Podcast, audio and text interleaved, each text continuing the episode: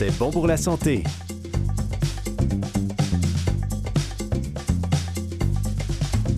Bonjour, ici Camille Chai et comme vous le savez, et oui, vous l'aurez deviné, je suis toujours en compagnie de François Barbel qui a été médecin en France. Bonjour François. Bonjour Camille. Tu vas bien? Très bien et toi? Oui, très bien, merci. Alors comme d'habitude, on reçoit des invités qui viennent nous partager leur, leur, leur expertise. L'expérience. voilà, l'expérience et leur passion aussi pour la santé. Et cette semaine, le docteur Tardif et docteur Grégoire, cardiologue, nous parlent de nouvelles options de traitement et de l'Institut de cardiologie de Montréal. Et on discute d'une technologie servant à prédire la malignité des tumeurs cérébrales et les chances de survie des patients avec Jérémy Moreau.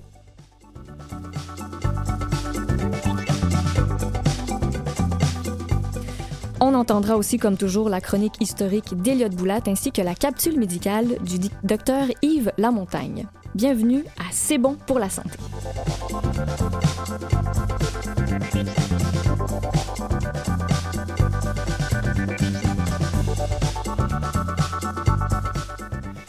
Bonjour, docteur Tardif.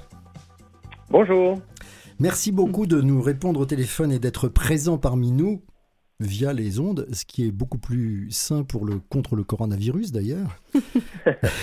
vous êtes directeur du centre de recherche de l'Institut de cardiologie de Montréal et membre Oui. du comité. Et vous êtes le directeur en fait. Mais qu'est-ce que c'est que l'Institut cardiologique de Montréal?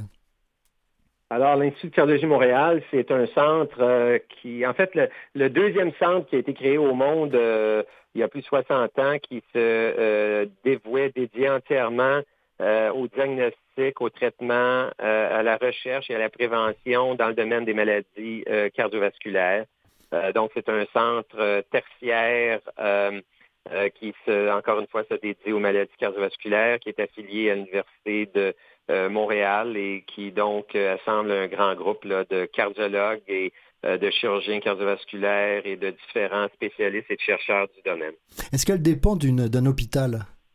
Est-ce qu'il dépend Ah oui, tout à fait. Alors, l'Institut de cardiologie Montréal est à la fois un hôpital et un centre de recherche. Et donc, c'est en fait un hôpital extrêmement actif en termes de volume euh, de patients qui sont traités euh, euh, pour des infarctus, euh, des euh, euh, insuffisance cardiaque, troubles du rythme cardiaque, mort euh, subite et toutes les, les- les- les thérapies qu'on peut imaginer, euh, pontage, remplacement valvulaire, euh, stimulateur, défibrillateur. Euh, donc, c'est d'abord inventer un hôpital, euh, mais comme on croit que la recherche est un des très bons véhicules pour tenter de repousser les frontières des maladies cardiovasculaires, ben, on fait et, et- et, euh, du traitement dans l'hôpital et euh, des explorations en recherche dans le centre de recherche euh, qui, euh, qui est en fait à l'intérieur de l'Institut de cardiologie.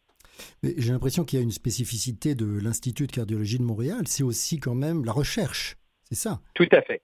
Tout à fait. Et tout le monde peut y aller? Est-ce que vous avez des Absolument. stagiaires? Vous avez aussi des stagiaires? Est-ce qu'il y a Ah, les- ah, mon Dieu, oui, on a reçu au fil des ans euh, des stagiaires, je pense, euh, d'au moins une, euh, 40 pays. Euh, un gros contingent, évidemment, de- de- d'étudiants, de, stagiaires, de postdoctorants européens. Évidemment, beaucoup de la France, euh, de la Suisse, de Belgique euh, euh, et autres. absolument. y compris des médecins de famille qui désirent apprendre la cardiologie, par exemple? Oui, il peut y avoir des stages. Alors, on reçoit des étudiants euh, qui euh, sont des médecins de famille, euh, peuvent être également des étudiants, des résidents de médecine interne. Mais évidemment, on, on reçoit également des gens qui se spécialisent euh, en cardiologie ou qui se surspécialisent dans des interventions euh, plus pointues. Comment est-ce que c'est financé? Parce que ça, doit, ça coûte très très cher la cardiologie. Ah, ben écoutez, euh, ici à Montréal, on fait partie d'un système de santé public. Donc, il est financé par le, le gouvernement, l'État, le gouvernement du Québec, euh, et qui celui-ci est, est financé par euh, les taxes et impôts euh, Il- des cotisants, des Québécois. Il y a des donations? ça, pour, euh, ouais, ben, ça, c'est pour le. Donc, pour l'hôpital, c'est vraiment le gouvernement. Pour ce qui est du, du centre de recherche, alors c'est une, com- euh, une combinaison de différents facteurs. Oui, il y a de la philanthropie. Alors, il y a des donations importantes. On a vraiment. euh, on est très fiers d'avoir euh, la chance d'être appuyé par la communauté euh, d'affaires et la population du Québec et du Canada, mais également, évidemment, financé par des subventions d'organismes de pairs, des relations, des, contrats de recherche avec l'industrie et autres. Et, donc, c'est dans ce cadre-là que vous avez pu faire l'étude Colcott, que j'ai trouvé, j'ai trouvé cette étude Colcott à propos de la, colchicine. Euh, oui, effectivement. Est-ce que vous pourriez nous en dire juste un petit mot? Parce que c'est quelque chose qui m'a paru, euh, je ne sais pas si on peut dire révolutionnaire, mais c'est vrai que c'est quand même très intéressant. Les résultats paraissent vraiment très intéressants. Ah, ben merci. Écoutez, oui, euh, c'est une étude, évidemment, c'est dans le, le, continuum là, du rôle de l'inflammation dans les maladies cardiovasculaires et spécifiquement dans la maladie des artères coronaires. Et on a posé l'hypothèse que réduire l'inflammation euh, chez les patients qui avaient subi un, infarctus du myocarde, une crise cardiaque, euh, pourrait améliorer le devenir de ces patients-là. Et donc, on a inclus 4745 patients euh, qui malheureusement avaient présenté une crise cardiaque euh, dans les 30 jours euh, précédents à recevoir cet anti-inflammatoire, la colchicine, euh, qui est en fait extrait d'une plante. La colchique. Exactement, la colchique d'automne. Et donc, on a observé dans cette étude quand même d'assez grande envergure que les patients qui avaient reçu la colchicine comparativement à une substance inactive qu'on appelle un placebo, avait un bénéfice important, une réduction de 23% hmm. euh, du risque d'événements cardiaques, décès, euh, AVC et autres. Euh, et que c'était, en fait, ça c'était pour le premier événement.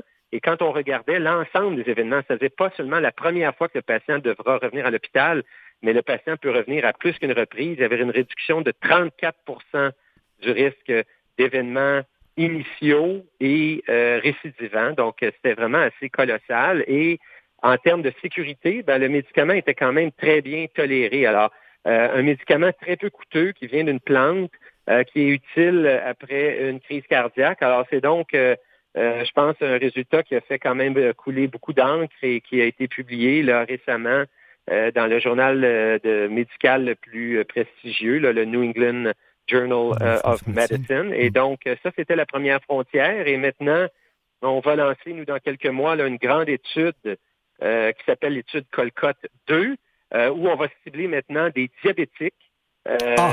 qui n'ont même pas fait un infarctus. donc, c'est préventif. Oui, exactement, exactement. Ça sera la prochaine frontière. Et, cette plante, elle vient d'où? La colchique? Oui. La colchique, elle vient ah, elle, ben, elle, pousse dans différents endroits, en fait, beaucoup euh, dans l'Europe de l'Ouest, euh, entre autres. Il y en a peu au Québec, en passant. Il y en a ah. beaucoup en France. Hmm. Euh, mais elle, pousse dans différents, différentes parties du monde. Il faut comprendre que maintenant, elle a été isolée, la substance efficace de la colchicine, de, la, de, la, colchique qu'on appelle la colchicine. Alors, on n'est pas nécessairement obligé de l'extraire à chaque fois de la plante, mais euh, initialement, elle venait de la colchique d'automne et on appelait on l'appelait colchique d'automne parce qu'elle fleurit euh, à, l'automne. C'est amusant parce que c'est une c'est un médicament qui était utilisé auparavant dans les crises de gouttes pour initier le traitement euh, contre la goutte chronique qui est l'hyperuricémie. Donc c'est une nouvelle utilisation finalement. Tout à fait, tout à fait. C'est nous on pense que de réorienter des médicaments existants dont le profil de sécurité est connu vers d'autres indications, ça peut être une façon très peu coûteuse euh, d'offrir euh, des solutions à notre système de santé, des solutions plus coûteuses et rapides. Merci, on va rester avec nous. Nous allons faire une petite pause musicale et on revient tout de suite après.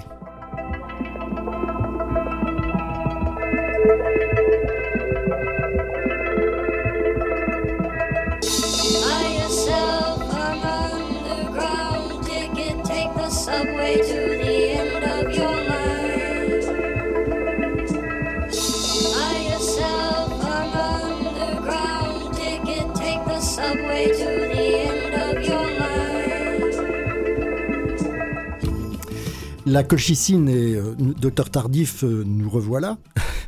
la colchicine était utilisée pour la, pour la, goutte, maintenant c'est utilisé dans les, dans les maladies cardiovasculaires. C'est pour éviter l'inflammation qui fait le lit de l'athérosclérose. Oui, exactement. En fait, c'est l'inflammation des artères chroniques qui provoque la détérioration de la paroi intérieure de ces artères, c'est ça? Effectivement, et euh, c'est quelque chose là qui, euh, a pris euh, des décennies à mieux comprendre, mais maintenant il est largement accepté que la composante d'inflammation dans l'athérosclérose qui mène aux crises cardiaques et aux accidents vasculaires cérébraux, les AVC, est vraiment importante dans toute l'évolution de la maladie. Mais en fait, ça doit être utilisé en même temps avec, notamment lorsqu'il s'agit d'une hypertension artérielle ou une hyperpression artérielle, il doit falloir traiter aussi l'hyperpression. J'imagine, ça ne peut pas être un traitement. Ah oui, oui, oui, c'est-à-dire, oui. C'est ça, D'ailleurs, dans les qu'on a conduit, il faut traiter euh, également les, ce qu'on appelle les facteurs de risque. Alors, hypertension artérielle, diabète, euh, troubles de cholestérol. Évidemment, si quelqu'un fume, euh, encourager à, à, Arrêter le tabac. arrêter, arrêter le tabac, effectivement, et tendre vers un poids santé. Mais comment est-ce que vous l'utilisez, cette, euh, cette colchicine? À quelle dose? Ah, ben écoutez, elle est, euh, nous, on dans l'étude de Colcott, elle était euh, utilisée à une faible dose de 0,5 mg par jour parce qu'elle a des effets anti-inflammatoires et elle est bien tolérée à cette, à cette dose. Et pourquoi avoir utilisé la colchicine et pas un anti-inflammatoire classique, euh, par exemple peut-être de l'aspirine? Ah, ben, ben premièrement, euh, les, ce que vous appelez les anti-inflammatoires classiques, euh, par exemple comme les non stéroïdiens, oui. Oui, exactement, comme les AINS, les non stéroïdiens, ont des, il y a vraiment des problèmes avec ces médicaments-là. Euh, on, sait qu'en fait, euh, s'il y a quelque chose, ils ne réduisent pas le risque cardiovasculaire, mais pourraient même l'augmenter euh, en, créant un risque thrombotique de caillot augmenté. Alors, on pensait que les, anti-inflammatoires non stéroïdiens ne seraient vraiment pas une bonne idée. Évidemment, il n'était pas une bonne idée d'envisager de, donner des stéroïdes avec tous les effets secondaires potentiels. il restait l'aspirine. Alors, l'aspirine, vous savez, est déjà utilisée. Euh, on sait qu'elle a un bénéfice après l'infarctus, donc euh, cette question-là a déjà été répondue. Et en prévention primaire chez les gens euh, qui n'ont jamais fait de, crise cardiaque ou d'événements vasculaires, de plus en plus, on se rend compte qu'il y a un prix à payer à l'aspirine, c'est-à-dire oui, un certain bénéfice vasculaire, mais les gens saignent avec l'aspirine, hein, de leur tube digestif, entre autres. Alors, on a pensé que la colchicine serait un meilleur choix. Oui, en effet, apparemment, c'est le meilleur choix.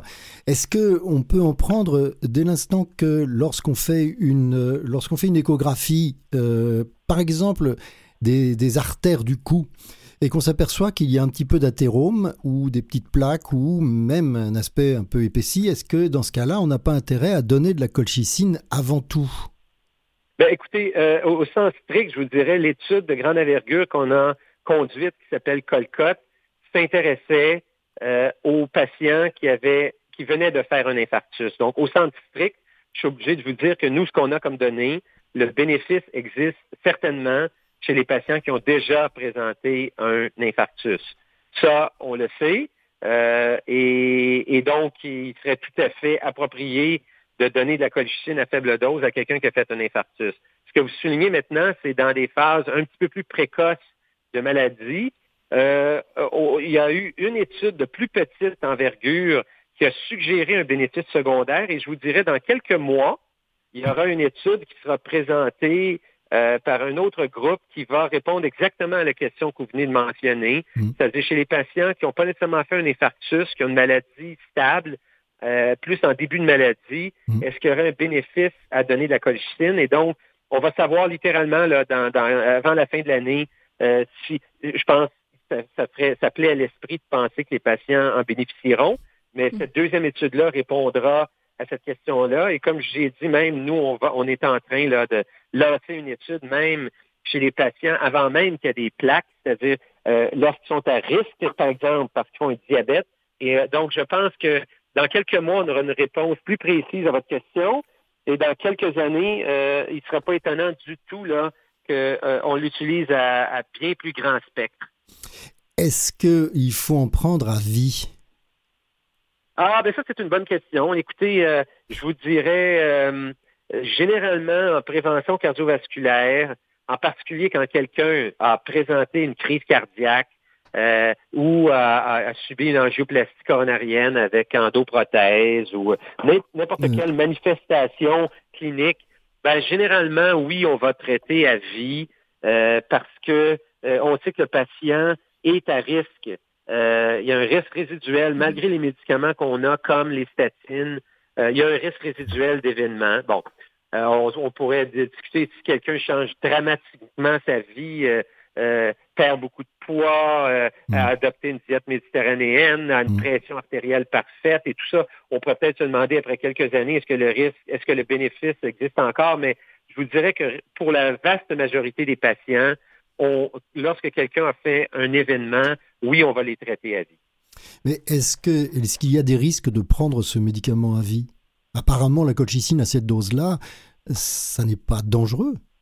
Non, non, vraiment pas. Puis vous savez, ça fait longtemps, la colchicine est donnée dans d'autres maladies, comme la goutte, oui. euh, euh mais souvent plus à court terme, mais également, il y a une autre maladie euh, qu'on voit moins à Montréal, mais qu'on voit bien beaucoup plus dans le bassin méditerranéen, la fièvre méditerranéenne familiale. Et il y a des gens qui prennent la colchicine toute leur vie euh, pour la, la, FMF, pour la fièvre méditerranéenne familiale, et la tolèrent bien.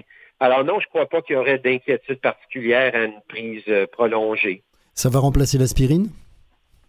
Ah, ben c'est une bonne question. Écoutez, euh, pas en prévention secondaire. Je pense que l'aspirine en prévention secondaire, quelqu'un qui a fait un infarctus, euh, ces patients-là, à mon avis, euh, doivent être traités par une aspirine, par une statine, et je pense que de plus en plus de gens vont dire que le troisième pilier sera un anti-inflammatoire comme la colchicine. Il y a d'ailleurs, pas plus tard qu'hier, un article qui a été de, perspectives médicales qui a été publié dans une grande revue Circulation qui en fait euh, euh tend à, dire que c'est vers là qu'on s'en va en médecine. Ah d'accord, donc ça va devenir un médicament nécessaire, ou du moins qui va rentrer dans le kit, si je puis dire, post-infarctus par exemple? Ah sûrement, je pense que ce ne serait pas étonnant. Je pense qu'on s'en va vraiment, vraiment euh, euh, vers là. Je peux vous dire, nous, par exemple, à l'Institut de cardiologie Montréal, ben, les patients, euh, euh, si on, vous parlait à notre directrice d'une unité coronarienne, elle va vous dire que tous les patients actuellement euh, sont, on vérifie s'ils correspondent aux critères d'inclusion de l'étude Colcotte et si les patients euh, le veulent, on, leur prescrit déjà, nous, de, la colchicine en post-infarctus à l'unité coronarienne. Oui, ça c'est vraiment, c'est vraiment très intéressant. J'aimerais bien voir dans quelques années les résultats, voir s'il y a eu des, la diminution justement des récidives. Oui, effectivement. oui, c'est très intéressant. Mais c'est très amusant parce qu'en fait, nous sommes dans un retour de la médecine, de la, comment est-ce qu'on pourrait dire, de l'herboristerie. C'est ça? Oui. c'est assez amusant. C'est très bien. Merci beaucoup. Merci beaucoup, docteur Tardif. Euh, je rappelle que vous êtes le directeur du centre de recherche de l'Institut de cardiologie de Montréal et que vous avez donc fait cette étude sur la colchicine qui permet de réduire les risques d'infarctus et de récidive d'infarctus ou d'accidents vasculaires en général. Et merci infiniment. Et merci et à bientôt. Un plaisir. Merci. Un plaisir. Au revoir.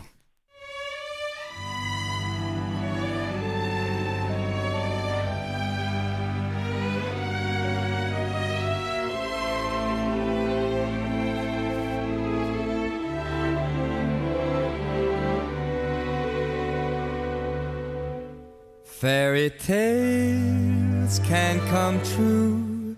It can happen to you when you're young at heart. For it's hard, you will find, to be narrow of mind when you're young at heart. You can go to extremes with impossible schemes. You can laugh when your dreams fall apart at the seams. And life gets more exciting with each passing day. And love is either in your heart or on its way. Don't you know? that it's worth every treasure on earth to be young at heart. For as rich as you are. It's much better by far to be young at heart. And if you should survive till a hundred and five, look at all you'll derive out of being alive. And here is the best part you have a head start if you are among the very young at heart.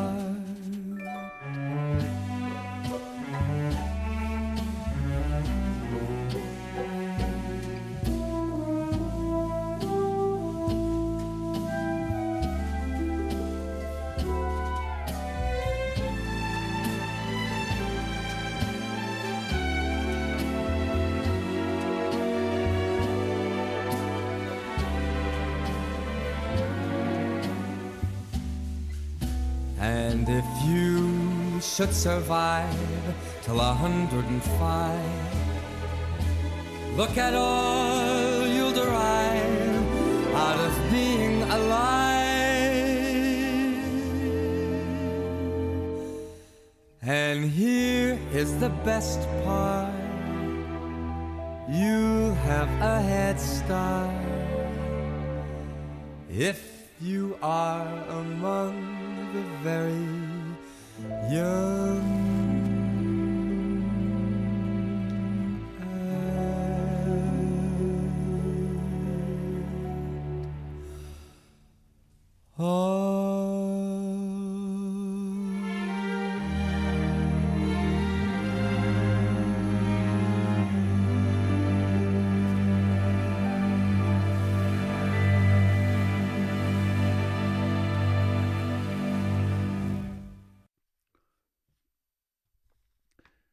Ici le docteur Yves Lamontagne. Après 28 ans de pratique, il m'est venu à l'idée de partager certaines expériences vécues autant lors de mon passage à l'université qu'au cours de ces nombreuses années de contact avec les malades. Certaines histoires sont humoristiques, d'autres m'ont donné des leçons de vie, et d'autres enfin soulèvent encore en moi des émotions très intenses. Ayant cessé mes activités cliniques depuis quelques années, je crois avoir maintenant la distance nécessaire pour pouvoir vous faire des confidences. Les personnages de chaque histoire portent des noms fictifs afin que soit préservé l'anonymat de tous ces gens que j'ai rencontrés au cours de ma carrière et qui m'ont fait rire ou pleurer, mais surtout qui m'ont tellement appris sur la vie. En voici une.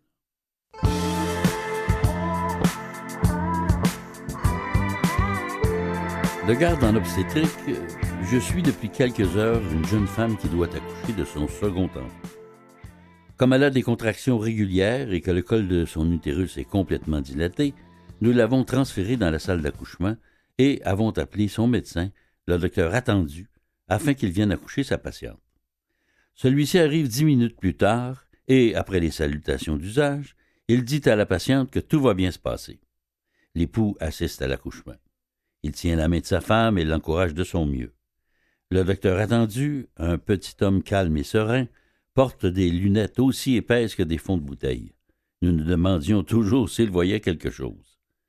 L'accouchement se passe bien et la dame est toute heureuse d'avoir une fille, car elle est déjà mère d'un garçon. Mais voilà qu'au moment où il reste à sortir le placenta, la jeune femme se met à saigner abondamment. À ce moment, le docteur attendu se lève de son tabouret, masse un peu le ventre de la patiente et reste debout, les deux mains surélevées dans leurs gants de caoutchouc, sans dire aucun mot. Le temps passe, le placenta ne vient toujours pas, et la patiente continue à saigner. Par moments, le docteur attendu masse de nouveau l'abdomen, puis reprend la même position. Après une dizaine de minutes, je remarque à l'autre bout de la table la figure blême de la patiente. Celle-ci dit se sentir faible. Commençant à être anxieux, je signale doucement au docteur attendu qu'il serait peut-être utile de donner un soluté à la patiente. Il se retourne vers moi et me répond Vous savez, docteur, la nature fait bien les choses. Effectivement, moins de deux minutes plus tard, le placenta est entièrement expulsé et la patiente a complètement arrêté de saigner. Alors qu'il est en train de terminer ses notes dans le dossier au poste des infirmières, je lui pose de nouveau la même question.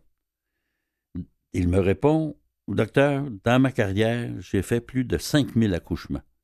Même si ma vision est faible, je n'ai jamais perdu de vue une patiente. Vous apprendrez qu'en médecine, il ne faut pas s'énerver et il faut de la patience.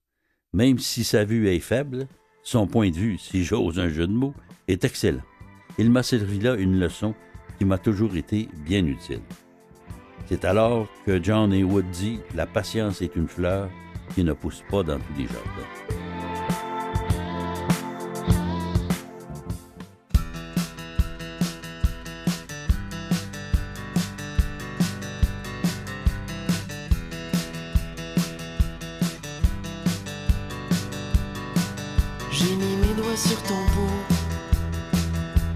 je n'ai rien senti, ni mon oreille ton. Mais ton cœur est parti, pourtant t'es vivante. Tu me racontes ta journée, mais en même temps t'es absente, comme si tu t'étais dédoublé. Si tu n'as plus pour moi que de l'amour automatique je vais te prendre dans mes bras, tenter une réplique atomique. Je referai battre ton pouls, ton cœur, de nous en électrochoc. Tu sais, le temps n'est qu'un menteur, notre histoire est plus forte. J'ai de l'amour en peinture de guerre, je peux te faire m'aimer encore. Viens, partons là où il y a de l'air, loin de cette vie corridor. Et j'ai encore tant à t'offrir, j'ai même du présent plein les poches. J'ai deux billets pour l'avenir, soyons ceux que le temps rapproche. Je referai battre ton pouls, mon cœur, de nous en électrochoc. Tu sais, le temps n'est qu'un menteur notre histoire est plus forte. Sais la vie, elle est dans longue, elle nous a bien mordu la peau.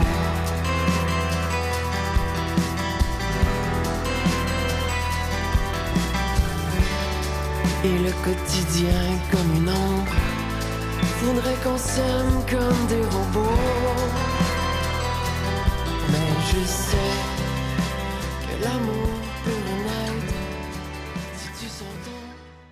Vous êtes assez bon pour la santé, l'émission qui fait du bien, avec Camille Chaille et François Barbel, et nous recevons le docteur Grégoire, qui est cardiologue à l'Institut de cardiologie de Montréal, dont nous avions le directeur tout à l'heure, le docteur Tardif, et qui est l'investigateur ou l'instigateur local du projet Reduce It. Hmm. Qu'est-ce que ça veut dire, cette chose bizarre? Reduce It est un projet euh, intéressant parce qu'on a euh, étudié une forme purifiée d'huile de poisson chez les patients qui sont à risque d'événements cardiovasculaires ou qui ont déjà fait un événement cardiovasculaire. Donc, dans l'étude Vidocite, c'est une grosse étude de plus de 8000 patients où les gens ont été suivis un total de 4,9 ans, donc presque 5 ans, où tous les patients étaient traités de façon contemporaine, de façon optimale avec euh, ce qui est recommandé chez les patients qui sont à risque élevé, mm-hmm. et pour lequel on a randomisé. Ça veut dire que de façon aléatoire, dans un groupe, on a administré une forme purifiée euh, d'huile de poisson qui n'est pas disponible dans les étagères, là, Jameson et compagnie en pharmacie. Au fond, on sait que quand on parle des huiles de poisson, on a deux acides gras à longue chaîne, mm-hmm. un qu'on appelle les EPA et les DHA. Et donc, euh, beaucoup d'études avec les huiles de poisson antérieurement, aussi bien chez les patients qui sont à risque que des patients qui ont déjà eu des manifestations cardiovasculaires n'ont pas démontré de bénéfices.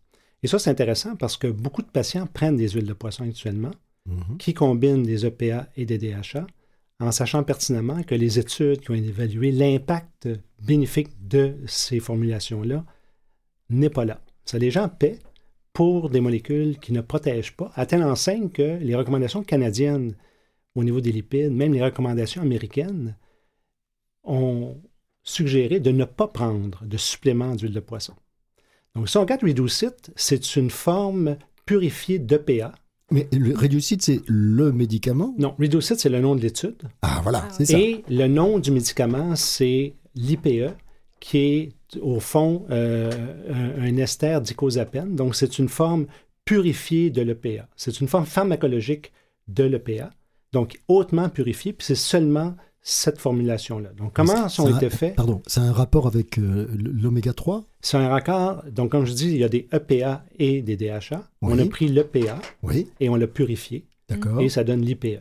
D'accord. Donc, euh, ça, cette molécule-là, elle est pharmacologique. Elle n'est pas disponible euh, de façon. Si un jour, elle est disponible actuellement au Canada, mais sous prescription. Mhm. Et donc, on a étudié les patients. 70% des gens avaient déjà eu une manifestation cardiaque. Mhm. 30% des gens étaient des patients diabétiques avec un autre facteur de risque. Tous les patients recevaient une statine et on a suivi la cohorte de façon prospective.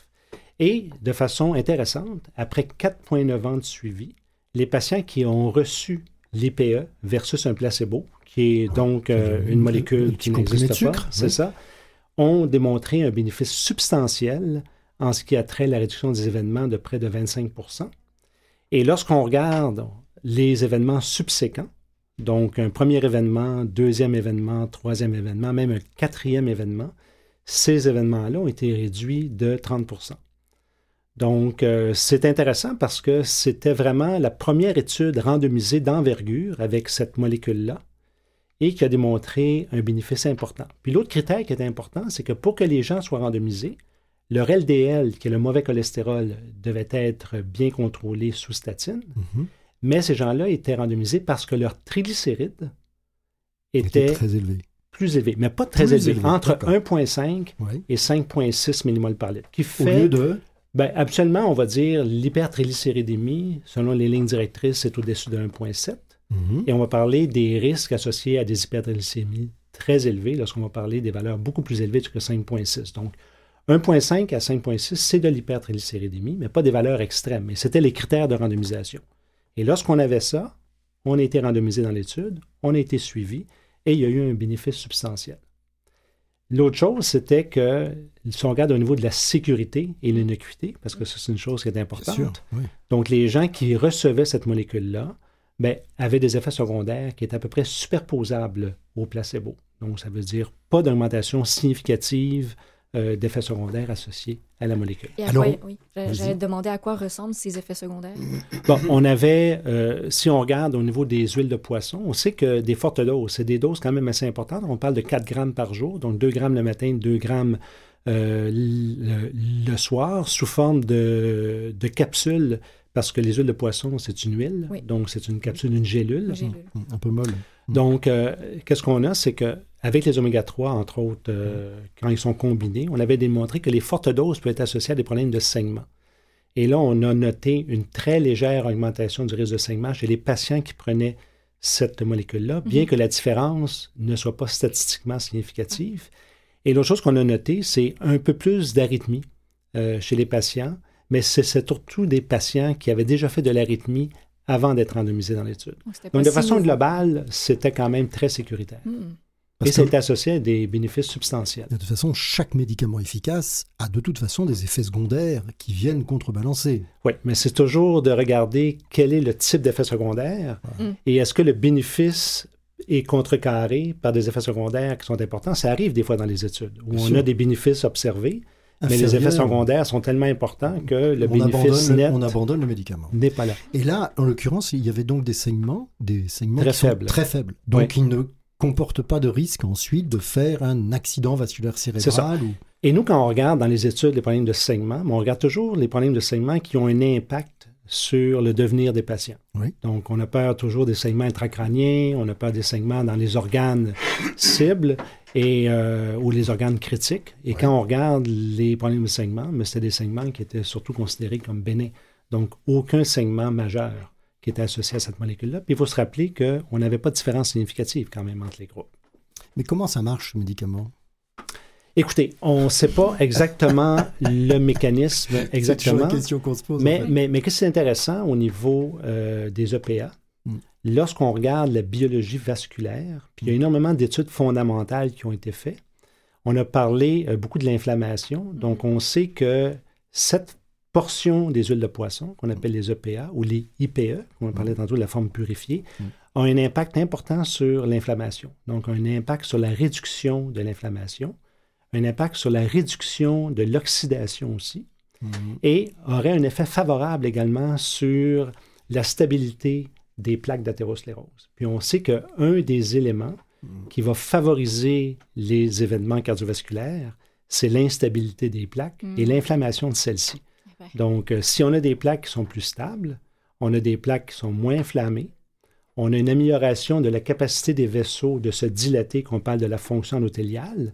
Donc, c'est possiblement des effets qu'on appelle des effets peut-être pliotropiques, donc indépendants. Oh c'est un grand mot, là. Oh oui, c'est un grand Donc, euh, c'est des effets qui sont indépendants un peu, mais qui sont favorables associés à cette molécule-là. Mhm. Et, donc ça, sur le long terme, parce que c'est pas immédiat, j'imagine. Si? Ben, du moins, l'étude, les résultats que l'on a, c'est un suivi de 4,9 ans. Mais on voit que oui, ouais. la donnée intéressante, c'est que lorsqu'on regarde l'évolution du bénéfice, Mm. puis on regarde comment les courbes évoluent en fonction du temps pendant l'étude, Oui. mais les courbes assez rapidement divergent. Donc, ce qui montre que le bénéfice est assez précoce et ce bénéfice-là continue avec le temps à telle enseigne qu'à la fin, mais les courbes continuent à s'éloigner. Donc, on va dire que les courbes continuent à diverger en fonction du temps, puis que le bénéfice semble être accru lorsqu'on est exposé pendant une période prolongée. C'est-à-dire, plus, à ces plus on est prolongé longtemps et plus c'est meilleur semble être le bénéfice, oui. Ah, Est-ce que ça fait est-ce que ça fait réduire les plaques? Ou est-ce que ça les Écoutez, on, a, on, on- on va avoir euh, des études qui s'en viennent, qui sont des études d'analyse euh, au niveau, entre autres, des plaques, au niveau des carotides. Mhm. Et, mais on a quand même, euh, dans plusieurs études qui ont été faites auparavant, euh, ce qu'on appelle le paradoxe de la, de la régression, c'est-à-dire que beaucoup de molécules qui ont été démontrées efficaces sur la réduction des événements cardiovasculaires n'ont pas toujours été associées à une réduction des plaques. Mm. Donc, on peut ne pas réduire le volume de la plaque ou l'importance du blocage, Mhm. mais si on amène une stabilisation de la plaque, si on diminue l'inflammation, mais on va avoir moins d'événements. Et probablement que juste le fait de jouer sur la stabilisation des plaques, de les rendre moins inflammées, plus stables, va être associé à un bénéfice cardiovasculaire. Parce que c'est la rupture de la plaque qui amène les événements. C'est ça, c'est la rupture de la plaque. Oui. Euh, c'est, euh, c'est, il n'y a pas forcément une diminution de la plaque, mais il y a une stabilisation de l'ensemble. Ouais. Mais ça, c'est, ça ne joue pas, cette, ce réducite ne, ne, ne joue pas sur l'inflammation. Ben, du moins, si on regarde les marqueurs inflammatoires, qui est entre autres le HSCRP, qui est une, Ouais, la, la CRP, qui est une, une- au, au fond Un une, substance, un témoin de l'inflammation. Mhm. Mais dans l'étude Ridocyte, les patients qui avaient été exposés à l'IPE ont eu significativement moins de HSCRP. Ah oui. Donc, euh, c'est un marqueur indépendant de l'inflammation. Mm. Et donc, euh, il semble avoir un impact sur l'inflammation avec justement cette molécule. Euh, C'est-à-dire que le, le- le CRP, c'est un témoin de l'inflammation qui est spécifique des vaisseaux? Non. C'est très, très sensible. C'est-à-dire que si vous faites une grippe, Oui. euh, si euh, vous êtes exposé à quelques affections que ce soit, vous faites un furonte, par exemple, Ouais, ouais. l'infection de la peau, puis vous avez de l'inflammation beaucoup, la HSCRP va monter. Donc, une infection urinaire, la HSCRP va va monter. monter aussi. Donc, euh, peu importe la nature de l'inflammation, l'HSC va, va monter. Lorsque on a un patient, puis on dit, bon, mais on l'a évalué, on l'a euh, examiné, puis on a l'impression qu'on n'a aucun indice qu'il soit inflammé, Mhm. mais on a eu des études en maladie cardiovasculaire qui disaient que la HSCRP peut être un, peut être un reflet de l'inflammation des vaisseaux. Mais si on regarde la HSCRP dans l'étude Ridocyte, chez les patients qui recevaient l'IPE, on a une diminution significative de la HSCRP. Donc, ça, ça, ça regarde bien, si on peut dire ça comme ça, un peu dans tous les sens du terme. Ça regarde bien. Ça Oui. regarde bien. Et oui. ce, ce traitement ou ce médicament est déjà accessible au Canada? C'est ça. Actuellement, c'est accepté depuis le mois de décembre dernier par Santé Canada. Et je vous dirais que la grande majorité des assurances privées couvrent cette molécule-là qu'on appelle le VSAPA, qui est le nom commercial. Mhm. Et actuellement, je crois qu'il y a des discussions avec les organismes gouvernementaux, euh, que ce soit l'INES euh, au euh, Québec ou le cadet euh, au Canada pour que justement on puisse offrir cette molécule-là aux patients qui n'ont pas d'assurance. Eh bien, c'est une très belle nouvelle. Je crois. C'est vraiment une très très belle nouvelle en effet. Oui. Oui. Donc euh, toute cette inflammation, il faudrait voir aussi si c'est pas efficace aussi contre l'inflammation du côlon. Et euh, ça serait intéressant de savoir ça. C'est une hypothèse, hein C'est juste une hypothèse. J'aimerais bien savoir. Et malheureusement, on doit se laisser là-dessus. Merci beaucoup, Merci Dr beaucoup. Grégoire. Merci.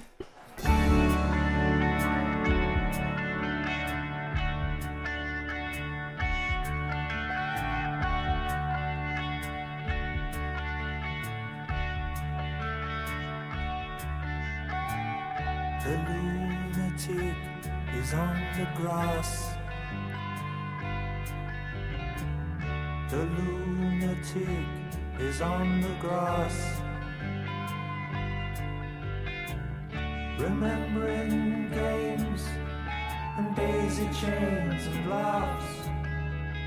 Got to keep the loonies on the path. The lunatic is in the hall. The lunatics are in my hall.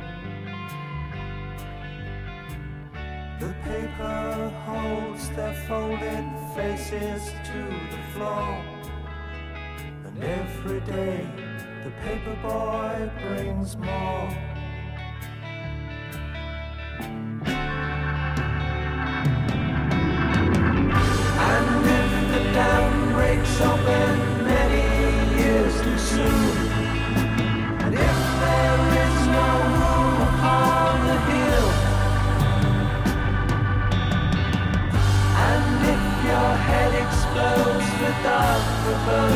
Too. I'll see you on the dark side of the moon.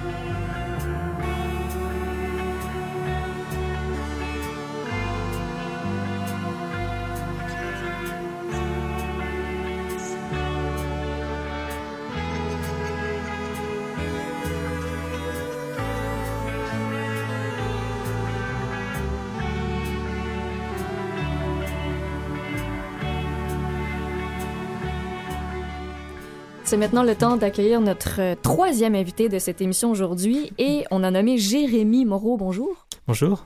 Alors, euh, Jérémy Moreau, vous êtes doctorant en neurosciences de l'Institut neurologique de Montréal et de l'Hôpital de Montréal pour enfants. C'est bien ça, oui. Et vous êtes, bon, vous faites beaucoup de choses, mais vous êtes entre autres l'auteur principal d'une étude qui porte sur les interventions chirurgicales, le méningiome. Donc, on va parler ça aujourd'hui. On va parler aussi d'une application pour euh, téléphone intelligent Oui, que vous avez mise au point. oui, oui. Alors, c'est quand même pas rien. On veut évidemment que vous nous en parliez. hein? Oui, Très ça fait mystérieux, ça. Mais on veut l'entendre parce qu'on on est dans une ère et dans un- une époque où, où l'intelligence artificielle est, est tellement omniprésente et euh, on, on parle toujours des côtés positifs et des côtés négatifs. Et là, on va parler plus des côtés positifs avec cette On l'espère, application. oui. C'est ça le but. Oui, oui. Donc, quelle est cette euh, application et à quoi elle sert? Donc, euh, on, on regarde surtout de voir euh, est-ce qu'on pourrait prédire, par exemple, la malignité et aussi les chances de survie euh, des méningiomes. Donc, on regarde euh, d'un d'un côté, par exemple, comment on peut utiliser l'intelligence artificielle qui a été Mm. entraînée sur, dans cette étude, plus de 60 000 patients pour regarder, par exemple, si une tumeur est probablement plus maligne ou bénigne et quelles sont les chances de survie dépendamment de, de- de l'âge du patient, de la localisation de la tumeur et puis d'autres facteurs comme ça. Et le méningiome, c'est quoi? Donc, c'est un, un cancer du cerveau euh, et plutôt de la, des membranes qui enveloppent le cerveau en tant que tel. Donc, c'est Ça pas des ménages, en fait. des ménages, c'est ça, oui. Mhm. Mais je ne sais pas si tout le monde... euh, Les ménages, ce sont les enveloppes du ça, cerveau. oui. en, en fait, c'est Oui. entre le crâne, entre le crâne et le cerveau lui-même. Hein, oui. C'est l'emballage. oui, c'est l'emballage. Hein c'est le, la pellicule de film du cerveau, et cet emballage ben, peut des fois faire défaut ou être abîmé. Oui, c'est ça. Donc, c'est une, tumeur qui origine dans, cette, dans cet emballage et qui, relativement à d'autres tumeurs du cerveau, est souvent plus bénigne, c'est-à-dire que les, les taux de survie sont meilleurs, la tumeur est plus lente à se développer, euh, mais ça peut quand même être euh, poser de nombreux problèmes euh, neurologiques et Je crois, autres. je crois qu'il n'y a, pas de métastase, en fait, là, avec le méningiome, c'est rare. du. Généralement, non, c'est euh, C'est localisé. C'est localisé, c'est ça. Euh, donc, la, la chirurgie va soit être faite parce que on veut. c'est une tumeur ma- maligne dans, certains, dans un petit pourcentage, donc Mm. moins de, disons, 5% des patients, euh, mais aussi parfois pour des troubles neurologiques. Donc, par exemple, les patients vont développer l'épilepsie ou vont développer d'autres euh, troubles neurologiques à cause de la tumeur qui prend de la place dans le cerveau. Et dans ce cas-là, la chirurgie va être effectuée euh, non pas pour la tumeur en tant que telle, mais pour Prévention? En préven- prévention ou pour traiter les symptômes neurologiques qui, sont présents dans le patient, c'est ça, oui. À partir, ben, est-ce qu'on peut donner un âge? À que- quel âge ont les, les, les patients que vous traitez en général? Enfin, c'est vraiment une grande... euh, c'est surtout les euh, gens plus âgés, mais ça peut vraiment être dans tous les âges. Euh, les tumeurs, généralement, les méningiomes dans les enfants ont tendance à être plus agressives, mais les taux de survie, dans une autre étude de, notre groupe, on a démontré qu'ils étaient meilleurs même si la tumeur était plus agressive, parce que les enfants ont une plus grande résilience que les, plus vieux adultes. Donc, c'est un très petit pourcentage d'enfants qui auront des méningiomes. On parle généralement d'adultes qui ont plus de 50 ou 60 ans, euh, mais euh, l'agressivité de la tumeur peut varier dans, dans les différents groupes d'âge. Est-ce qu'il y a quelque chose dans notre quotidien, dans la, la qualité de notre, notre vie ou de ce qu'on fait, ce qu'on ingère, ce qu'on mange, euh, est-ce qu'on peut prévenir ça ou c'est malheureux, mais ça, ça Je pense ça que c'est euh, une seul? question de malchance. hein, surtout, Ouais. c'est euh, bon, on va pas aller se mettre euh, sous des euh, éléments radioactifs et puis, mais, mais bien sûr, c'est pas ce qu'on ferait dans notre vie tous les jours de toute façon. Donc, euh, je pense que c'est plutôt une question de malchance. Ouais, Il n'y a, rien pour l'éviter. ouais Rien, donc. ça, c'est ça. Et quels sont, quels sont les, les premiers symptômes d'une personne qui a un méningiome qui ne le sait pas encore? Que- Qu'est-ce que ça va amener comme, comme élément différent dans sa vie? Surprenamment, souvent, euh, ce sera l'épilepsie qui va être un, un premier signe dans certains, dans certains cas. Dans d'autres cas, ça va être une euh, découverte incidentelle. Quoi. Donc, ils auront une IRM pour une autre raison. Ils ont un mal de tête, ils ont quelque chose. euh, et puis, ils font une IRM et puis ils trouvent un méningiome. Euh, ce qui apporte euh, certaines difficultés en termes de est-ce qu'on va traiter le méningiome ou pas? Il y a bien sûr des risques dans toute chirurgie. Mhm. Et puis, si c'est une, tumeur qui est très lente, qui va se développer sur, euh, sur 10-15 ans, euh, et que le patient est très âgé, on parle peut-être un patient de 80 ans, et que on- la tumeur va prendre 10 ans à, se développer, On va pas non, opérer. ça va pas opérer, Ça ça. vaut pas la ça. peine. Donc, c'est un peu ce qu'on regarde aussi avec l'application, c'est qu'on veut faire des prédictions euh, en termes de la malignité, mais aussi de, de- des différents types de chirurgie. Euh, Mm. Et puis, parfois, on, on voit que certains patients sont, euh, n'ont pas de chirurgie, non pas parce que la chirurgie, la chirurgie n'est pas enfin, ne pourrait pas l'aider, mais parce qu'elle n'est pas recommandée à cause de l'âge, à cause de la- la- L'état. du patient, c'est ça. Il faut prendre en compte pas seulement la maladie, mais aussi le patient lui-même, c'est Oui, ça. puis les conséquences. euh, Mais c'est- pour revenir à l'application, ça s'appuie sur quoi? Parce Mm. que c'est magique, ça. C'est euh, toc, l'application va nous dire la malignité, l'extension, Oui, le pronostic. voilà.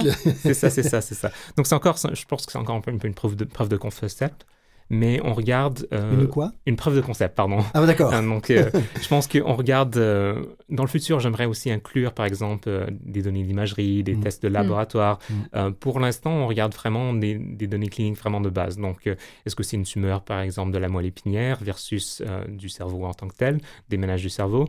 Ou est-ce que, par exemple, quelle est la taille de la tumeur? Est-ce que c'est une tumeur de 1 cm ou de 5 cm Quel est l'âge du patient Euh, Et puis plusieurs autres facteurs euh, pareillement, c'est ça.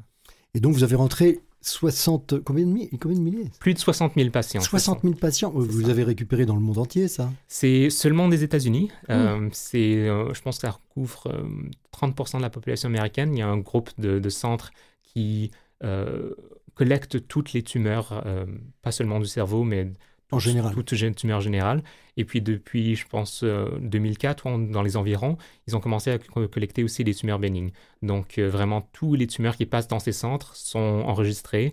Et puis certaines données, comme la taille de la tumeur et ce- les, les taux de survie, sont enregistrés. Donc c'est une donnée qui est une base de données publique qu'on a Mhm. utilisée pour ça. D'accord, donc vous avez rentré, et ça a pris du temps pour rentrer ces 60 000 cas?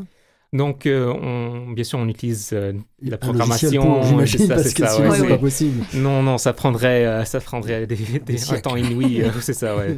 C'est vraiment euh, des choses qui deviennent possibles à cause de la technologie actuelle, de, enfin, d'outils programmatiques euh, qui sont développés par d'autres personnes. hein. Je sais pas moi qui, Mhm. qui ont développé ces outils-là, mais on utilise ces outils pour, euh, premièrement, réarranger les données, pour les, les rendre plus propres dans un sens, parce que c'est quand même des données cliniques de, pour un grand groupe de patients. Donc, il y a, il y a Les données toujours- cliniques, c'est les données d'examen, en fait. Hein. Ouais, c'est ça. Donc, ils ont... qui se manifeste. C'est ça, ils ont été nettoyés un peu, ils ont été mis dans une- un beau tableau Excel, et enfin, mais bon, c'est quand même, ça reste à être euh, réarrangé dans un certain sens. Et puis après ça, on regarde à utiliser les outils d'intelligence artificielle, de, de, comme on dit, apprentissage, apprentissage automatique, où on regarde, euh, par exemple, on entraîne sur un groupe de patients, on va regarder, bon, on va regarder ces 40 000 patients, et puis on va essayer de prédire pour un autre groupe de patients. Et puis on- dans ce cas-là, on peut voir euh, quel est le, le- le taux de succès de, de notre, de notre euh, algorithme. Et Ouais. votre algorithme, qu'est-ce qu'il donne comme résultat là, actuellement? Donc en ce moment, on regarde deux choses. Comme je disais avant, c'est la malignité. Oui. Euh, ça, c'est vraiment encore, je pense, preuve de concept parce qu'on veut. Qu'est-ce que vous entendez par preuve de concept? C'est qu'on a l'application, on peut Ouais. l'utiliser, mais pour euh, enfin, l'utilisation clinique en tant que telle, on pense qu'on va devoir inclure d'autres données. Donc, euh, spécifiquement, je pense qu'il va falloir vraiment inclure des données d'IRM, donc l'imagerie par résonance magnétique, euh, ou enfin d'autres types d'imagerie, ainsi que des valeurs de laboratoire qui sont actuellement disponibles aux médecins qui sont qui traitent. Quoi. Donc, c'est de l'information que les médecins ont, mais que Mhm. l'application n'est pas capable de, en ce moment, utiliser. Euh, donc, c'est c'est à dire que je pense que si on n'inclut pas ces données-là, ça va pas être euh, réalistique de l'utiliser de façon clinique aujourd'hui. Oui. Mais comme vous Euh, dites, c'est une étude, euh, c'est une application qui est évidemment en développement. Exactement. Donc c'est déjà ça. une avancée, mais ça peut être perfectionné euh, au fil du temps. Je pense que c'est vraiment, c'est vraiment le cas. Donc, on a euh, l'application, le code source est ouvert, c'est-à-dire que n'importe qui qui veut y travailler peut Ah. prendre l'application, même si c'était pour un différent cancer, il pourrait la prendre et puis la, la modifier. C'est comme dans Euh, Wikipédia. Un peu comme en Wikipédia, c'est ça. Donc, euh, n'importe qui qui a l'intérêt et puis les, bon, l'habilité technologique euh, peut prendre le code source et puis peut le développer. Donc, on espère que d'autres groupes, par exemple, Vont se mettre à justement rentrer des données de manière à accélérer le, le développement de cette, cette Exactement, application. c'est ça. ouais. Mais cette Ah. application, euh, elle est quand même, c'est pour les experts, les spécialistes, les, les neurologues. C'est pas pour, euh, comme on dit, monsieur, madame, tout le monde qui, qui nous entend maintenant, qui se bat, tiens, moi, je veux vérifier. Euh, non, Euh, C'est évidemment. sûr, c'est sûr. Si on ne recommande pas d'autodiagnostic, oui. il faut premièrement savoir qu'on a un méningiome, ce qui est Euh, oui, Euh, effectivement. déjà, pas évident, quoi. Euh, c'est pas comme euh, on peut regarder sa tête et pour, pour Non. avoir une impression, non, non. vraiment pas, c'est ça. ouais. Et donc, le, le- le but, donc, comme vous avez dit, c'est oui, d'aller chercher des, des informations. Euh, mais je- quand vous parliez tout à l'heure de la taille euh, de la tumeur, Ouais. Vous parliez en centimètres. En centimètres, oui, c'est ça. Et donc, est-ce qu'une, une- par exemple, une tumeur de, de 5 cm peut à la fois soit être maligne ou bénigne, même si elle a la même taille? Oui, oui, définitivement. Euh, c'est, il y a d'autres facteurs qui peuvent, enfin, caractériser la gravissivité. Pour euh, vraiment faire le diagnostic, il faut avoir une, une résection ou enfin d'avoir une, une biopsie, donc une- une- un morceau de la tumeur Examiner, oui. pour l'examiner, c'est ça. Et Mhm. puis c'est là qu'ils vont faire le diagnostic pathologique et puis déterminer le, le- le type de la tumeur. Euh, seulement à la, à la base de l'imagerie et puis de bon la taille et puis d'autres facteurs, on peut avoir une idée, mais c'est Mhm. pas c'est pas pas, définitif, pas définitif, En, combien de temps on peut, on peut faire un diagnostic quand on voit la tumeur? Donc, ça va être envoyé au pathologue et puis ça peut prendre, euh, c'est généralement moins d'une journée. Quoi. Ah oui, c'est très rapide. Euh, j'ai vu euh, d'ailleurs. Il y, a des- il y a euh, des logiciels maintenant, justement, pour ça. le voir. C'est justement, j'ai vu un article. C'est formidable, ça. C'est ouais, c'est- vraiment bien. Euh, on parle d'intelligence artificielle. J'ai vu un article il y a moins de quelques semaines dans, je pense, Nature Medicine qui regardait justement euh, intra-opérativement. Donc, ils vont prendre un- une biopsie de la tumeur, puis le mettre dans, dans cette machine, et puis à l'intérieur de 30 secondes, ils ont un dia- diagnostic. Donc, en 30 euh, secondes, ils savent ce qu'ils do- ce qu'ils doivent faire. En 30 secondes, ils savent euh, est-ce que le morceau que je viens d'enlever, est-ce que c'est agressif, bénin ou enfin. Et, et s'il faut le ça. retirer, la limite. Exactement, c'est ça. Ça, c'est fantastique. Ah, C'est incroyable parce Ouais. que c'est comme on parle hein, des, des bienfaits de l'intelligence artificielle, ben, ça, ça, ça en donne même des frissons tellement c'est impressionnant à quel point ça peut être rapide et efficace. Ouais. Et là, on parle de 30 secondes. On va faire une pause un peu plus longue que 30 secondes, mais on se retrouve tout de Parce suite que après. justement, le, pathologiste, avant, c'était trois semaines. Ouais, ouais, c'est ça. C'est différent. À tout de suite.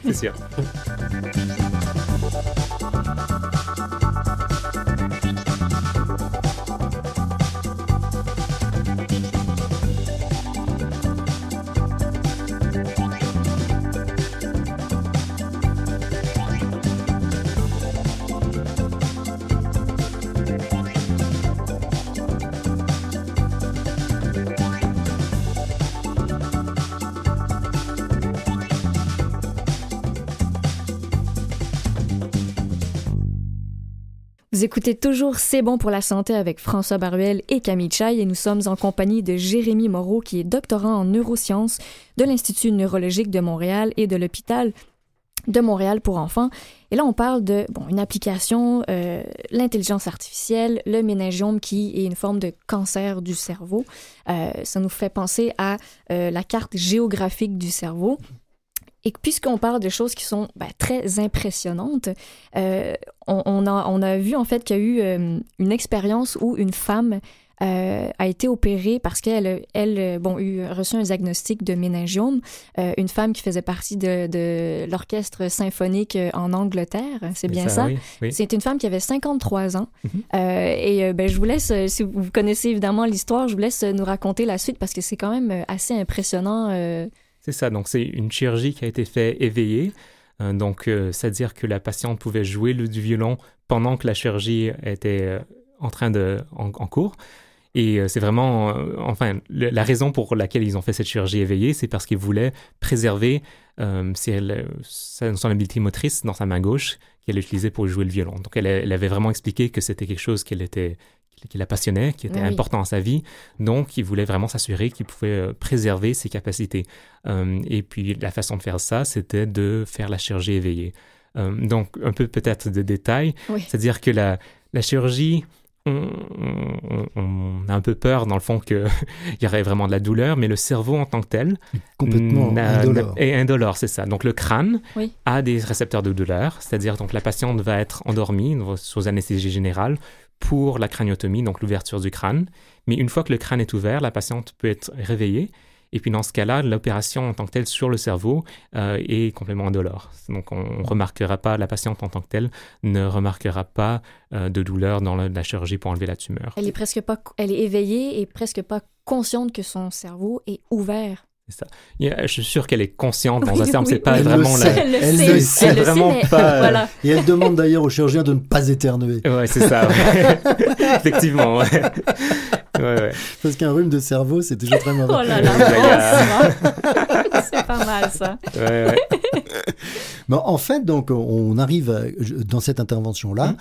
Un petit peu d'ailleurs comme dans celle du docteur Penfield qui avait, euh, oui. qui avait soigné une un femme qui avait, pionniers, ouais. euh, qui avait une, une épilepsie et elle avait des signes annonciateurs de son épilepsie qui était une odeur de toast grillé. Ouais, Et il a réussi à reproduire, exactement dans les mêmes conditions d'ailleurs, Ouais. Il a réussi à reproduire la la- cette sensation de toast grillé et il était sur la zone qui était justement... Épileptogène, ouais. Voilà, Ouais. Mais, épileptogène. mais là, on s'entend sur une chose, cette odeur de, de, de toast grillé, Ouais. c'est c'est le cerveau qui, qui donne cette impression. Il n'y a pas de toast grillé qui, qui grille Non, réellement dans la salle. Absolument. Ouais. Mais c'est incroyable. C'est C'est- toujours le cerveau qui, qui, qui sent, quoi, qui perçoit, disons.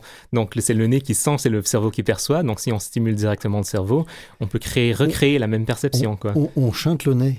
Ouais. on chante le nez, mais on arrive à, stimuler la zone. Ah, C'est ça qui Eh est oui, étonnant. c'est fascinant. Puis on peut voir d'ailleurs cette vidéo-là, autant de la femme qui joue du violon pendant Ouais. son opération. Euh, Il y a une vidéo aussi qui a été faite euh, euh, pour cette fameuse dame qui fait de l'épilepsie et qui Mhm. sent les tourzieriers. Mhm. Mais euh, moi, je suis franchement euh, fascinée euh, du fait, je savais pas qu'on pouvait être réveillé pendant une opération. Ouais, ouais, ouais.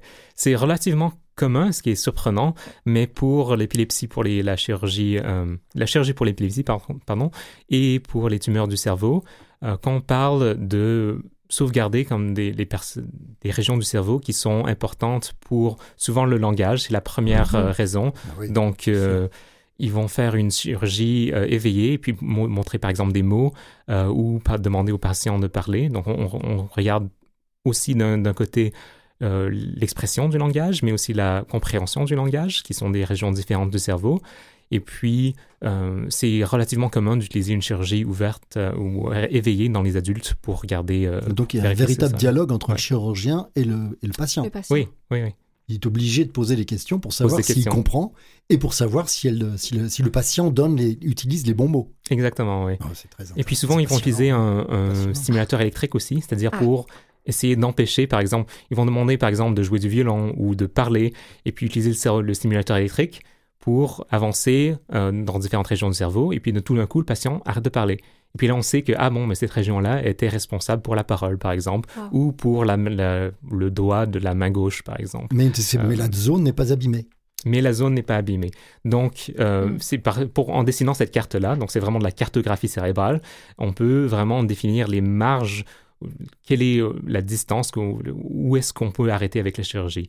Euh, surtout dans le cas de tumeurs du cerveau, c'est vraiment important de souvent de, de pouvoir savoir, bon, d'un côté, on veut enlever autant de, de tumeurs que possible, Mhm. d'étendre les marges autant que possible, mais en même temps de préserver les fonctions Eh oui, neurologiques. on veut pas enlever ce qui, Ouais, exactement, ce qui ouais. doit rester là, Ouais, ouais, ouais, littéralement. Mais est-ce que ça peut paraître une, une, euh, question euh, bête, mais cette, cette, euh, cartographie euh, du cerveau, elle est la même pour tous? Quand vous parlez des, des limites, Les grandes lignes sont la- les mêmes. Donc, Hmm. euh, c'est d'ailleurs un des, des, euh, des grandes œuvres du Dr. Penfield à Montréal, c'était de créer cette cartographie pour le cortex moteur et le corte- cortex sensoriel. Donc, de savoir, bon, C'est-à-dire, en fait, c'est tout ce qui est motricité et mouvement et, et douleur. Exactement. Donc, euh, on veut savoir, par exemple, euh, bon, quelle partie du cerveau contrôle le pied gauche, quelle partie contrôle la main, et puis chaque doigt de la main. Mais par contre, d'un patient à l'autre, on va voir des petites différences. Ça ne va pas être euh, un lobe différent, mais ça va être en quelques millimètres. Quoi. Donc, c'est pour ça qu'on continue à faire la même cartographie individualisée à chaque patient. oui, Mhm. va, va donner une, une idée un peu plus générale, superposée avec toutes les, toutes les informations de chaque patient. Mais il y a une très grande plasticité cérébrale, puisqu'en Oui. fait, euh, les gens qui deviennent aveugles voient leur aire de l'audition coloniser progressivement l'aire de la vision. C'est assez Mm. remarquable, oui, comment le cerveau est très impressionnant. plastique. Ouais. Ouais. Euh, Ce qui fait qu'on comprend pourquoi est-ce que les gens qui sont devenus aveugles, ou même les aveugles de naissance, entendent beaucoup plus de choses et interprètent les choses, les, les bruits qu'ils entendent. Mhm. Et, et ça, c'est quelque chose qui aussi peut régresser ensuite si on... On a vu notamment, par exemple, c'est c'est une, une anecdote, c'est euh, les taxis londoniens doivent Ouais. apprendre les, euh, je sais plus, 200 000 rues ou je ne sais pas quoi, et il y a une, une hypertrophie de la zone de la mémoire Ah chez oui. eux et de euh, l'hippocampe. Et lorsqu'ils sont, et lorsqu'ils ils arrêtent leur travail et qu'ils retournent à la retraite, on a fait des études, et cette zone s'est rétrécie. C'est-à-dire qu'elle est plus du tout stimulée et il n'y Et a- voilà. elle n'a plus la même taille qu'auparavant. Elle a plus raison d'être. Non, elle n'a plus raison d'être. C'est- très étonnant et très intéressant. C'est comme un muscle, quoi. C'est euh, comme un muscle. ouais, c'est comme un oui. muscle. Ouais, ouais. C'est assez clair. Ouais. Ben, je vous propose d'aller écouter une petite chanson, puis on continue après.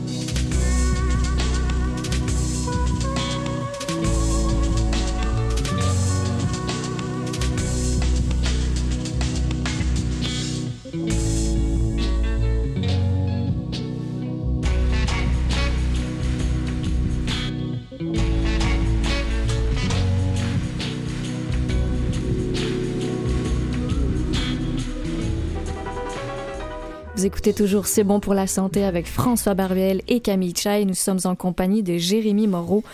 Alors, on a parlé de d'intelligence artificielle, de méningiome, d'épilepsie, mais on veut approfondir le sujet. Absolument.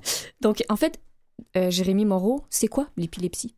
C'est ça. Donc, on pense souvent de l'épilepsie comme une convulsion, Oui. quoi. Mais c'est vraiment, c'est une image limitée de l'épilepsie en tant que telle, parce que ce qu'on voit dans les films, la, la grosse convulsion, le patient qui tombe par terre, ça représente vraiment qu'une petite partie de l'épilepsie. Euh, Dans beaucoup de patients, on va avoir plutôt une perte de conscience. Donc, euh, ils vont, vont être en Une train de lire un- une absence, c'est ça. Donc, les- chez les enfants surtout, euh, ils vont être en classe, ils vont être en train de lire un livre et tout d'un coup, c'est comme s'ils n'étaient pas là. Et puis, 30 secondes plus tard, ils sont de retour. Euh, il y a aussi des, phénomènes moteurs. Donc, par exemple, euh, on va avoir un bras qui commence à avoir une, posture abnormale. Euh, et puis, vraiment, ça peut être limité à une certaine partie du corps. Et puis, ça peut plus tard être se développer pour devenir une convulsion généralisée. Mais c'est vraiment pas tout ni la majorité des cas qui vont être vraiment ce qu'on voit dans les films. Donc, l'épilepsie en tant que telle est vraiment Parfois, les gens en discutent même comme un symptôme, parce que la cause de l'épilepsie peut être très, très, très variée. Euh, et puis, c'est vraiment pour ça que le- l'épilepsie en tant que telle, est oui, est une maladie, mais se représente de façon très différente d'un patient à l'autre, et puis dans différents groupes d'âge, par exemple. Oui, donc en- il y a une différence entre un enfant et un adulte qui fait de l'épilepsie. Vous n'allez pas le traiter de la même façon, ils n'auront pas les mêmes symptômes. Il ne sera pas la même raison. C'est ça, les- Aussi, la, la voilà. raison est vraiment raison, oui. très différente. Donc, chez les enfants, la majorité des cas sont des malformations du cerveau, donc des causes par exemple génétiques, ou dans certains euh, pays, euh, des, des infections. Euh, ça peut être des infections parasitaires par exemple. Euh, et chez les plus vieux, C'est-à-dire qu'il y, a des- il y a des parasites dans le cerveau. il y aura des parasites dans le cerveau, oui. Mm. Euh, ou qui- on, parle par exemple d'origine porcine, euh, Mm. qui dans certains l'Amérique du Sud et puis certains pays d'Afrique et d'Asie, euh, une des causes très communes de, de l'épilepsie euh, sera un, parasite d'origine porcine euh, qui euh, pourra, dans, comme premier symptôme, se présenter comme, comme l'épilepsie. Dans les plus vieux adultes, par exemple, on, regarde à vraiment un tout autre catégorie de, de causes. Donc souvent, on parle par exemple d'AVC ou de tumeur du cerveau. Euh, chez les adultes de plus de 65 ans, par exemple, euh, vraiment l'AVC devient la cause primaire euh, du, de, l'épilepsie. Donc l'AVC en tant que tel peut ne pas être, enfin si ça va causer d'autres symptômes, mais peut aussi causer une épilepsie comme autre symptôme. Est-ce que l'épilepsie est provoquée par, dans l'AVC par une sorte de cicatrice? C'est ça, donc euh, c'est une cicatrice où dans le fond c'est d'endommager le cerveau d'une certaine façon, de la même façon qu'une malformation corticale chez les jeunes- jeunes enfants, et dans le fond une partie du cerveau qui est anormale et qui crée des signaux électriques qui sont aussi anormales et qui causent l'épilepsie. quoi. Donc la, la- la cause en tant que telle, de la cicatrice du cerveau, euh, peut causer l'épilepsie. Puis dans ces cas d'épilepsie focale, euh, on peut parler de chirurgie dans, dans certains cas. C'est-à-dire épilepsie focale? Donc, et donc euh, on, on parle de vraiment, enfin en général, on aime catégoriser l'épilepsie à être focale, c'est-à-dire de, de venir d'une certaine région localisée du cerveau, Oui. ou d'être généralisée, où on va voir vraiment tout le cerveau qui devient actif de façon simultanée. Alors à propos des épilepsies focales, on... je- enfin, c'est très vieux, mais j'ai appris que les épilepsies temporales, c'est-à-dire en Ouais. fait les impressions déjà vues. Mmh. Vous avez l'impression Mhm. qu'on a déjà vu. Mais ah, je l'ai vécu ça, je l'ai vécu il y a pas longtemps. Je suis en train de revivre la même chose. Ouais. Ça rentre dans les épilepsies. Vraiment, il y a des, il y a des cas très différents de, comme un peu comme on parle de différents types d'épilepsie, on, on parle de vraiment des symptômes différents. Mm. Et puis en termes de déjà vu, j'ai vu euh, justement un cas comme ça d'une madame qui, euh, chaque fois qu'elle avait une crise épileptique, allait voir une scène de Jurassic Park où il y avait une, euh, je pense que c'est les toilettes qui sont enlevées par un dinosaure. Ah, je me souviens de Tyrannosaurus Ouais. Rex. Ouais, ouais, Tyrannosaurus. Rex. Mais à chaque fois qu'elle allait avoir une crise, elle allait voir cette scène de, du Jurassic Park qui apparaissait comme devant ses yeux, une hallucination. Euh, et puis c'était vraiment spécifique à son épilepsie que, euh, justement, elle, allait voir cette, cette, cette mémoire. Donc ça avait un rapport avec sa mémoire justement. Justement, c'est ça. Euh, et puis on parle, en fait, c'est pas vraiment seulement la mémoire, mais C'était pas cortical. c'est cortical et temporal. Euh, Donc il y avait des connexions avec l'hippocampe. Oui, euh, donc on- quand on parle de, surtout d'épilepsie temporale, on parle de l'hippocampe chez les adultes, d'une sclérose hippocampale, ce qui est une cause assez souvent, euh, une cause assez commune de l'épilepsie chez les adultes. mais aussi ça peut être une épilepsie euh, né- néocorticale, donc euh, c'est-à-dire de la surface du cortex. C'est bien. Donc euh, ouais, j'essaie de- d'expliquer les mots, désolé. non, mais c'est parfait. Mais, C'est euh, bien, c'est bien. mais ce qui est intéressant aussi, c'est que les, les- en termes de, des symptômes, on regarde par exemple, euh, les, les- certains patients peuvent décrire par exemple une sensation de peur ou par Mm. exemple l'expression de peur. Ah. Donc on- si on parle d'une expression de peur, par- parfois on parlera peut-être plus d'une épilepsie frontale, alors Hmm. qu'une épilepsie, une sensation de peur, on parlera plus d'une épilepsie temporale. Euh, donc dépendamment des symptômes, on peut parfois avoir une, une idée générale de où l'épilepsie peut être Ah, localisée. ça, c'est impressionnant, ça. Oui, c'est de la clinique pure, hein, ça, là, Ouais. vraiment, c'est... Euh, ça. Et puis, par exemple, dans le, on sait que le, le lobe occipital, donc à l'arrière complètement de la tête, euh, on a la, la- la- la région du cerveau qui est responsable pour la vision. Donc, euh, par exemple, certains patients vont rapporter de voir des flashs de lumière ou de voir enfin des hallucinations visuelles. Et puis, dans ce cas-là, on peut, on peut douter euh, d'une localisation dans cette partie du cerveau. D'accord, et, et- Ouais. et la migraine ophtalmique ne rentre pas là-dedans, si? Enfin, c'est un, La migraine ophtalmique, c'est la migraine ophtalmique, c'est une, c'est, ce sont des espèces de remparts, euh, ce qu'on appelle des remparts de Vauban, mais Mhm. c'est-à-dire en fait des images en étoile d'un côté de l'œil qui diminuent la visibilité, la vision d'un, côté. Ça dure environ une demi-heure à peu près, Mhm. enfin 20 minutes, une demi-heure, et c'est souvent un, un prodrome de d'une d'une migraine vraie. Mais parfois, ça se limite à ça, c'est les migraines tronquées. Est-ce que ça rentre dans le cas des, des- de, de ces épilepsies? Donc, je pense que c'est, il faut pouvoir faire le, le diagnostic, de pouvoir séparer la migraine de l'épilepsie dans ces cas-là. Ah, ouais. Les symptômes peuvent être similaires, mais c'est pas vraiment Mais la ça même n'a rien à cause. voir. C'est pas la même cause, non. Très bien, Non, donc les ça. migraines, les migraines ophtalmiques ne sont pas du tout des, des épileptiques. Ça peut, c'est rassurant, quoi. C'est rassurant. Et en, en deux minutes, comment, comment on va, euh, même une minute, je pourrais dire, euh, comment, comment on va traiter cette épilepsie, euh, avec quel euh, procédé? Donc c'est ça. Donc quand on a une épilepsie qui est focale, on va re- faire plusieurs tests, de regarder par exemple l'imagerie. Donc on va, ce qui est le plus standard, c'est l'IRM, donc la, résonance magnétique, et puis de voir s'il y a une lésion. S'il y a une lésion, dans ce cas-là, vraiment de faire une chirurgie peut être euh, peut aider à soit dans des cas sélects euh, de guérir l'épilepsie ou d'au moins diminuer grandement le nombre de crises. Euh, maintenant, ce qu'on regarde, euh, c'est que même dans certains cas où il n'y a pas vraiment une lésion visible sur l'IRM, il peut quand même y avoir une épilepsie qui est focale et qui, est, euh, qui peut être traitée de façon chirurgicale. Dans les cas, euh, donc maintenant je parle beaucoup de chirurgie, mais aussi il y a des médicaments contre l'épilepsie. donc d'accord. 70% des patients sont traités généralement de façon médicale D'accord.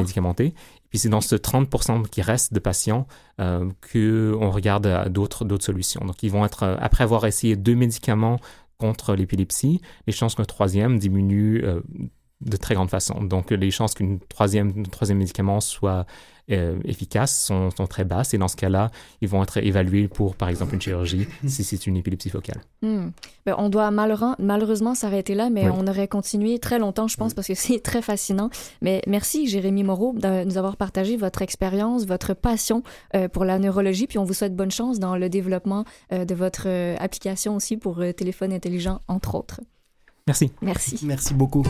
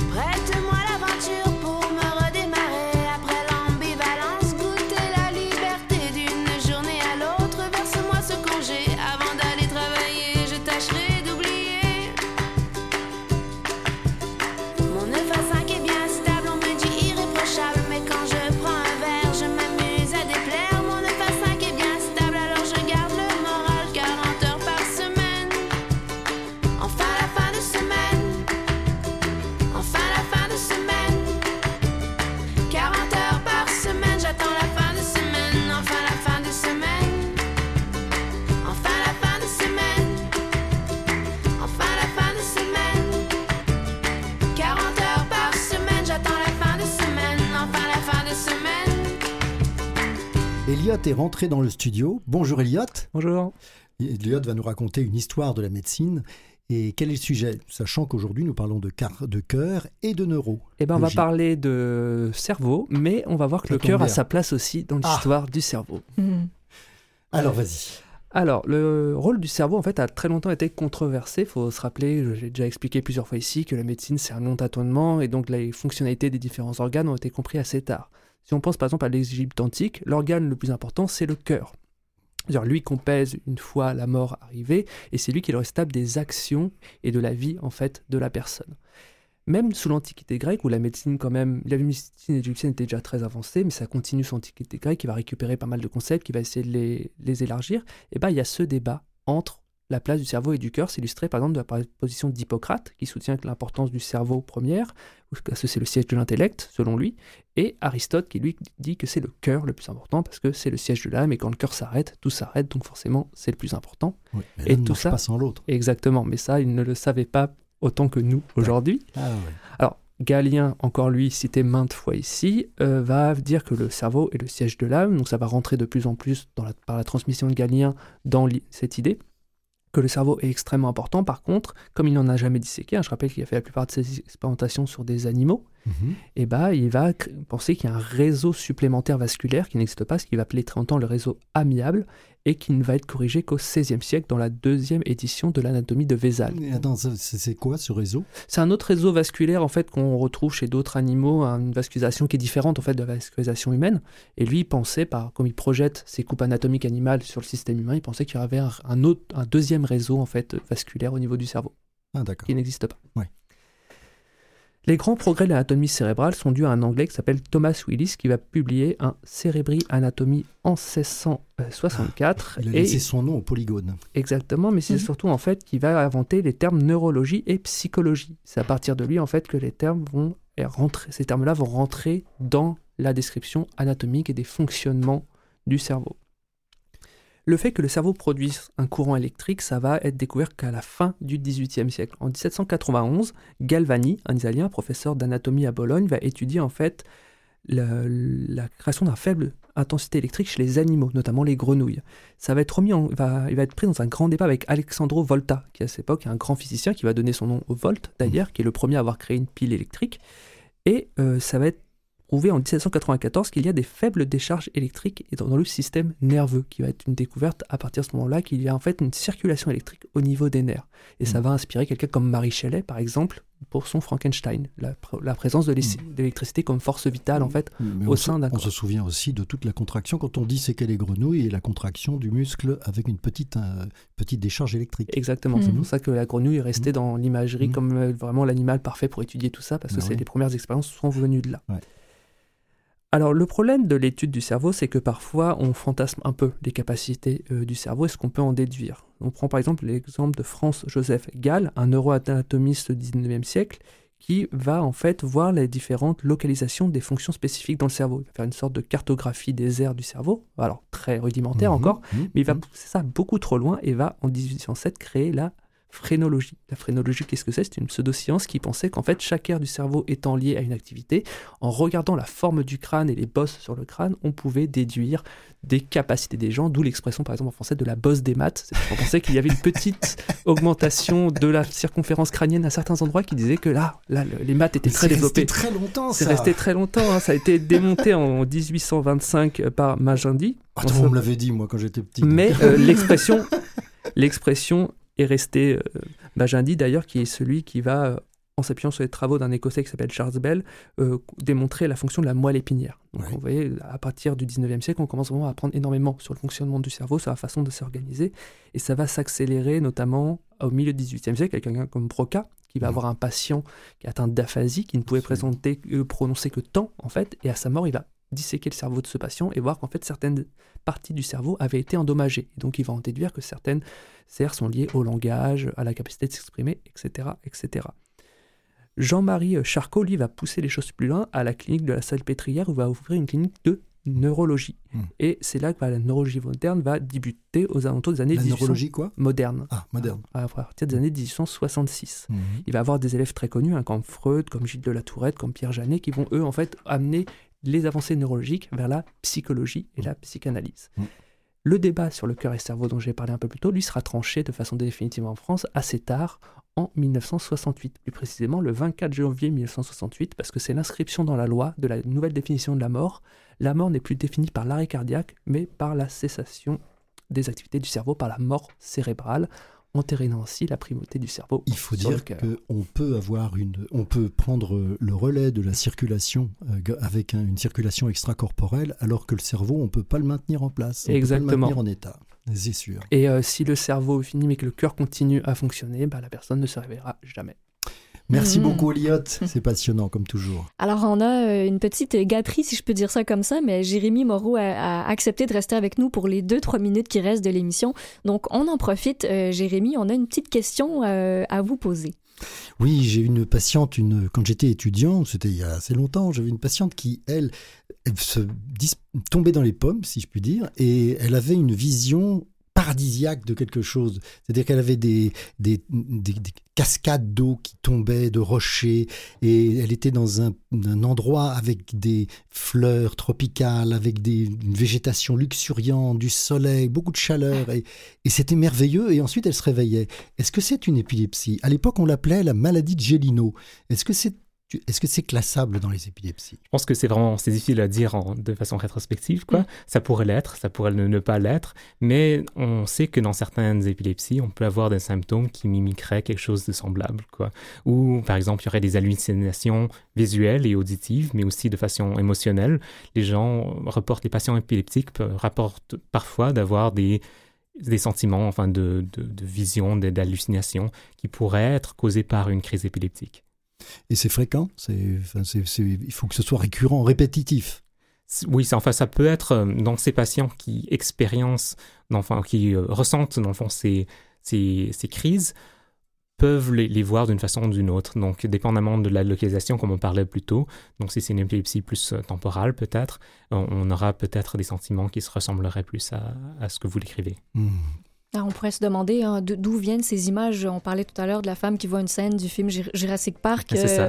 à François, Ben voilà, ta patiente qui, qui Oui, est dans un... Un euh, paradis. Le paradis, exactement. Donc, euh, à nous de voir euh, quelle est notre image du paradis personnel sans, sans se faire peur aussi. C'est pas nécessairement l'épilepsie. Mais écoutez, merci beaucoup. Merci encore, Jérémy Moreau. Merci, François, d'être à mes côtés. Merci Camille. Et je remercie toute l'équipe de C'est bon pour la santé, Catherine Bourderon, Jean-Sébastien Laliberté, Elliot Boulat, le docteur Yves Lamontagne. Merci à vous, chers auditeurs, d'être avec nous et on vous invite à nous réécouter en, podca- en podcast sur le site internet de canalm.vusevoix.com et on vous dit à la semaine prochaine.